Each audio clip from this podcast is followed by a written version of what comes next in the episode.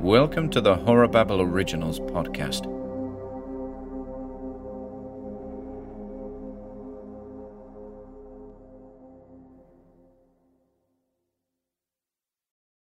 Kyle MacLachlan and the Mongol Bride by Ian Gordon. Forward. I'm not normally the sort to share the experiences of others, but I suppose my happening upon the journal of Trevor S. in a Kathmandu hotel room, owing to the substandard practices of its staff, is fortunate, for how else would such an incredible story have been told? There it was, bejewelled with colourful scribbles and wacky adornments, its magnolia pages telling a tale both fascinating and absurd. The ramblings of a madman? I don't know. I suspect not. But I'll let you be the judge. Seymour Yates. British tourist of no repute. This is the journal of Trevor S. Entry 1, 8th of March, 1998, Krakow. New day, new city, new book. This old thing is an absolute delight. Found it in an old sklep in the Jewish quarter. Negotiated with the shopkeeper in broken Polish. Cost me two zloty, an absolute bargain leather bound, reeks of the past, reminds me of my grandmother. Arrived in Krakow this morning at 10.30. Followed a couple of locals to Cloth Hall and basked in its grandeur. What a place! Bold but restrained. Untouched by the Second World War. Magnificent architecture. Wawel tomorrow, the mighty castle on the hill. Smok's Cave, too, or as he's otherwise known, the Dragon of Wawel Hill. This place is magic and mystery incarnate. Saving my words for now. Too much to see, too much to do. Trev.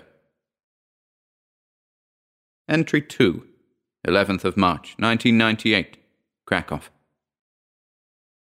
I caught a whiff of something unusual today. There's a road, they say. Some call it the path or Murphy's method. In Krakow, they call it Arthur's Road.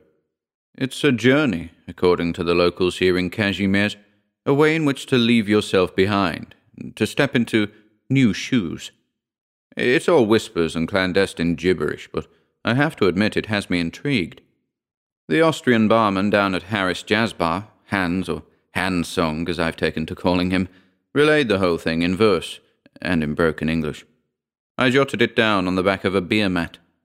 It went something like this. It's a dusty old thing, that memory, littered with weeds unseen. Over the hills, under the trees, there on the edge of a dream. Stray too far and you'll miss it, the thought it won't ever occur. To stray into wilds without reason, magnificent the end of despair. Beyond the bridges of slumber, no couth and her barnacled throne, fade into blackness and stroll by the light, close to the end of the line. And when awake once again by the starlight, Look to the eye of the storm, but beware the path less travelled, for you might just forget who you are. They say it's a kind of meditation, something inherently Eastern in its philosophy. I reckon I'll give it a shot. Can't be any worse than ayahuasca, can it? Man, I can still taste that shit. Hansong says I'll take to it like a duck to water. Well, we'll see, won't we? Trev. Note from here on in, the journal entries give way to a narrative style that reads as fiction. I'll refrain from punctuating the rest with observations. I just wanted to highlight what appears to be a clear transformation in character. If the handwriting wasn't exactly the same, I'd have assumed the journal had been continued by someone else. Yates. The bus stop. I crossed the line but it took a moment or two for me to realize it. I had the vaguest memory of gazing upon a cityscape full of domed towers and sharp spires, but it quickly faded. From some lofty vantage point, I'm certain I saw a giant airship floating above a huge subterranean lake, but again the vision was fleeting. Then blackness for several seconds. I wandered into a forest and the name Hans hovered like vapor above me. I remember a bridge and a curious canopy aglow with twilight haze. This scene persisted for several minutes, becoming increasingly unfamiliar, until, once again, darkness for the longest time. I want to relate the experience to that of the dream state, but my presence of mind throughout the various stages of the journey suggested consciousness and a keen sense of purpose, but to what end I cannot be certain.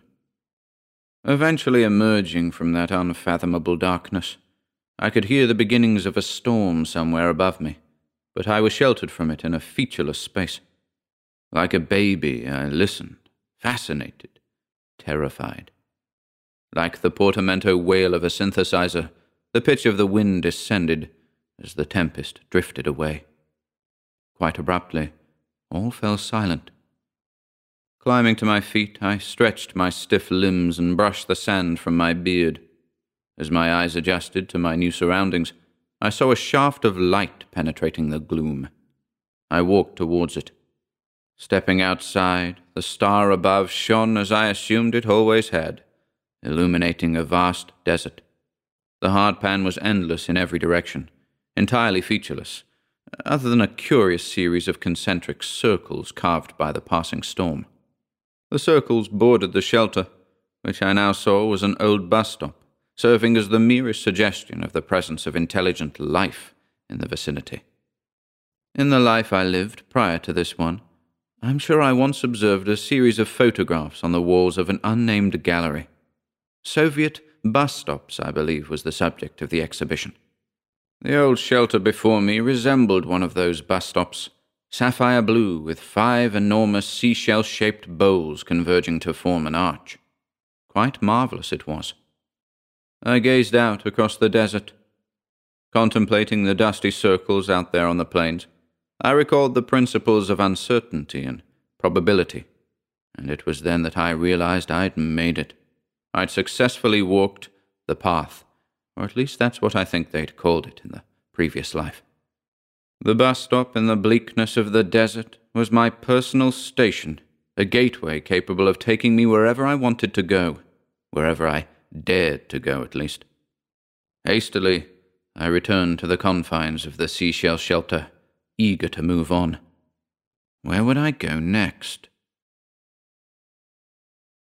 MacLachlan's doppelganger.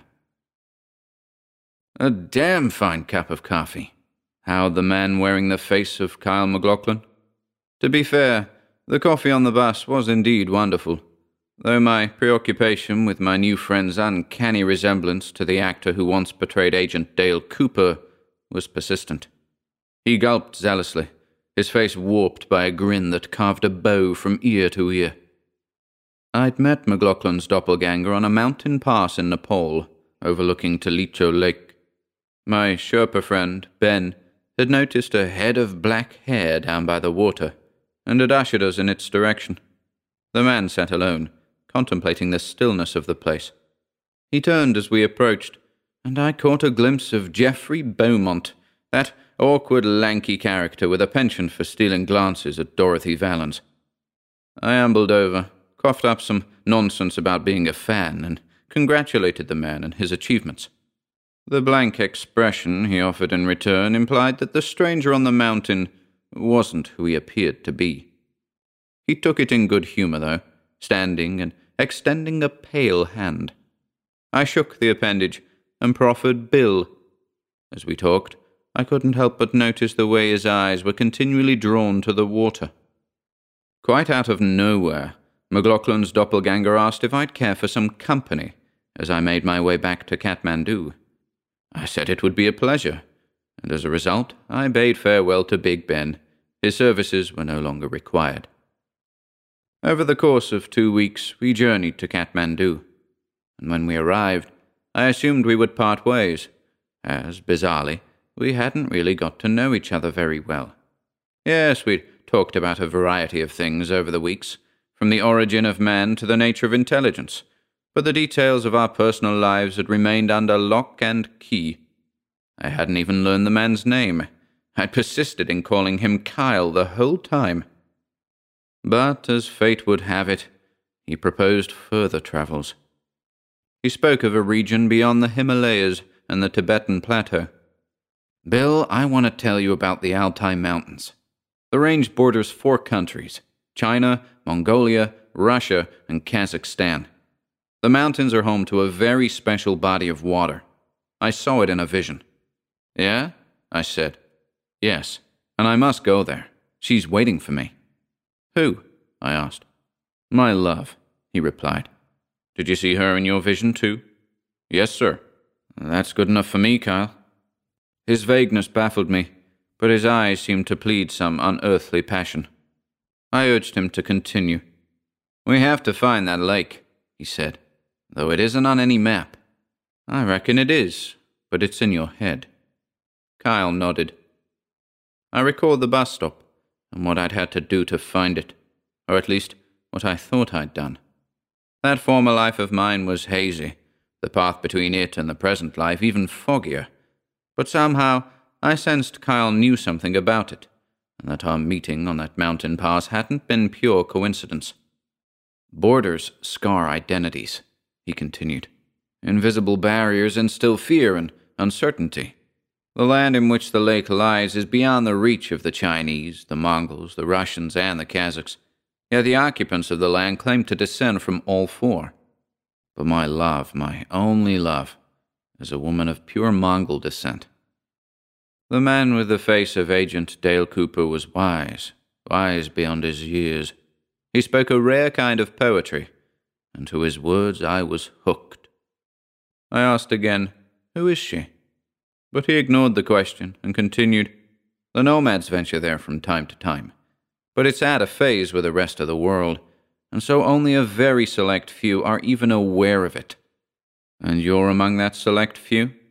We are among that select few, he said, smiling broadly. Feels good, doesn't it? I agreed, if only to satiate my new friend. Which brings me back to the bus journey and that wonderful coffee. Kyle was still grinning his face awash with a thousand conflicting emotions. I wondered if he truly believed what he told me about that mysterious lake in the Altai Mountains. But considering the things that had happened to me over the preceding hours, days, or weeks, I was open to MacLachlan's vision quest, however absurd it might have sounded to the layman. The bus would take us as far as Lhasa. From there, we would continue some 2,000 miles by any available means bus, camel, barefoot, who knew? Perhaps we could take Arthur's Road. Where had I heard that before? I must remember to revisit the journal's earlier entries at some stage. But then something else occurred to me, something I heard repeated over and over again in a German accent. But beware the path less travelled, for you might just forget who you are. Glass ampersands. The route was grand. The mountainous terrain gave way to sweeping ravines, pointing arrow like in the direction of our destination. The place we sought was practically invisible, lying somewhere beyond the vast Taklamakan desert. A girl, barely nineteen, awaited Kyle, with whom he claimed to have communicated following the consumption of a certain controversial South American brew. We're to marry, he continued. On the banks of the lake, she and I will cast aside our humanity and merge in the water. Hermaphroditus we are. My reply, in a tongue not quite my own, was, That shit too fucking far, man. The heat of the day was punishing, but Kyle and I somehow managed to keep moving forward. At times it was as though we merely hovered above the ground, hurtling along at speeds hitherto unknown to man and we covered extraordinary distances in this manner, drawn to our destination by the will of something beyond our comprehension. I had no doubt whatsoever that we would reach Kyle's mysterious lake, for I found refuge and reassurance in nature's symmetry. When we rested, the horizon whispered to me, though it spoke in a language I didn't understand. And it was the flattest of horizons, clearly defined by the star setting in the west, and on one occasion I watched as above that horizontal line floated a strange spectacle, an ampersand, some fifty feet in diameter. As I stared, transfixed, the giant, semi transparent figure gave birth to smaller figures. The weird characters danced like frolicking locusts before falling to the ground like snowflakes, dusting the hardpan. If we are, as many have said, inclined to recognize symmetry in nature, then those translucent ampersands were willing me to recognize asymmetry, the reckless disorder of it all. The vision that hovering typeface, the result of eccentric company and quite possibly dehydration, was a terrible omen, and a dark foreboding washed over me as we moved in the direction of Kyle's Lake. I shuddered at the implications. Just who was this man, really? And what had become of me? Would I ever know normalcy again? The driest of all spirits. MacLachlan's lake. It moved me. Kyle wept. The vista was grand in the extreme, the land in which nature was impeccably preserved, entirely untouched by destructive hands. Trees of old growth towered alongside pinnacles of ancient stone, sheltering the lake from the eyes of the unworthy. The scene was utterly still, the water reflecting the surrounding scenery flawlessly. To gaze into that oceanic pool was to observe the submerged pebbles and bedrock under a lens of pure glass. I was afraid to disturb it. But it was Kyle who cast the first stone, and the resulting ripples sent out a call to his unseen siren. At first, we saw nothing but ripples, as the undulations playfully disrupted the reflections of the trees and the mountains. But then, a minute or two later, a single opposing ripple neutralized Kyle's, and the lake fell still once again. Out there in the water, some fifty feet or so, a figure slowly emerged. The shape, of distinctly feminine outline, strolled towards us, the water completely indifferent to her strides. There she is, Kyle announced, and yet again a broad, tearful smile filled his face but out of the corner of my eye he flickered, like a television losing its signal. I turned to meet his gaze, but instead of those deep, dark eyes, I met the form of a small, hovering ampersand, almost entirely translucent. I shook my head. The ampersand disappeared, and in its place I saw a grinning stranger, a woman, an ancient, haggard lady with rubbery, wrinkled skin, bulging eyes and dimpled cheeks, a bulbous nose, and rotten teeth. The thing that had lain submerged for generations laughed at me, its saturated vocal folds resulting in a terrible, gurgling cackle, those swollen eyes oozing dark water and pus. And I could smell that foul creature, the scent of death and putrefaction, the essence of evil and corruption. It was utterly nauseating and damnably horrifying. The Mongol bride had arisen, and she had taken possession of my friend. I turned and fled. Entry 7 I was dreaming. Out on the plains of some distant desert, I was running, running as fast as my tired legs could carry me. My feet were blistered and raw, but I couldn't stop. Something was after me. Something that had betrayed my friend. This abhorrent, ancient thing was older than the pyramids, older than humanity. And as it gained on me, it extended a bony, waterlogged limb and succeeded in touching me. I shrieked as it conveyed a simple instruction before vanishing into thin air. Worship at my barnacled throne. I awoke in a dilapidated bathroom broken tiles pressed into my back, and I could smell the faintest hint of seaweed, could taste salt water on my lips. I staggered to my feet, approached the sink, and gazed into the remaining shards of the mirror above it. How's Kyle? I asked. Conclusion Yates here. Reads like a riddle, doesn't it? But I can't help but think there's some truth to this path and or Arthur's Road business. And considering Trevor S. explicitly referenced Murphy's method in his journal, I'm utterly convinced. You see, I once investigated the disappearance of a man by the name of Murphy, Jason Murphy, of West Broughton, England. This fellow wandered out into the wilderness in the middle of the night, never to be seen again. Handwritten notes were found at his home, none of which explained his disappearance, but many of which contained phrases and ideas eerily similar to those recorded by Trevor S. Two examples spring to mind. Firstly, there's talk of no couth upon her barnacled throne.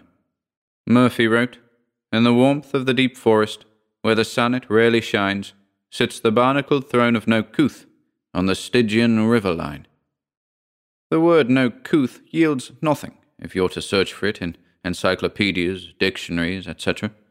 But it's clear to me that the name belongs to something of great significance, a deity of some sort. And the second example that both Trevor S. and Murphy wrote, almost word for word. But beware the path less travelled, for you might just forget who you are. It is my belief that Trevor S., intrigued by the idea of Murphy's method, unwittingly became a lone wanderer, and, in an altered state, filled the boots of both Bill and Kyle MacLachlan's doppelganger, before finally succumbing to something ancient and beyond his reckoning. No Couth, aka the Mongol bride. I hear you asking, what does it all mean? Well, this journal came to me for a reason and I strongly believe that the key to this whole thing lies with understanding what happened to the elusive Jason Murphy. But that's another story. Seymour Yates, British tourist of no repute.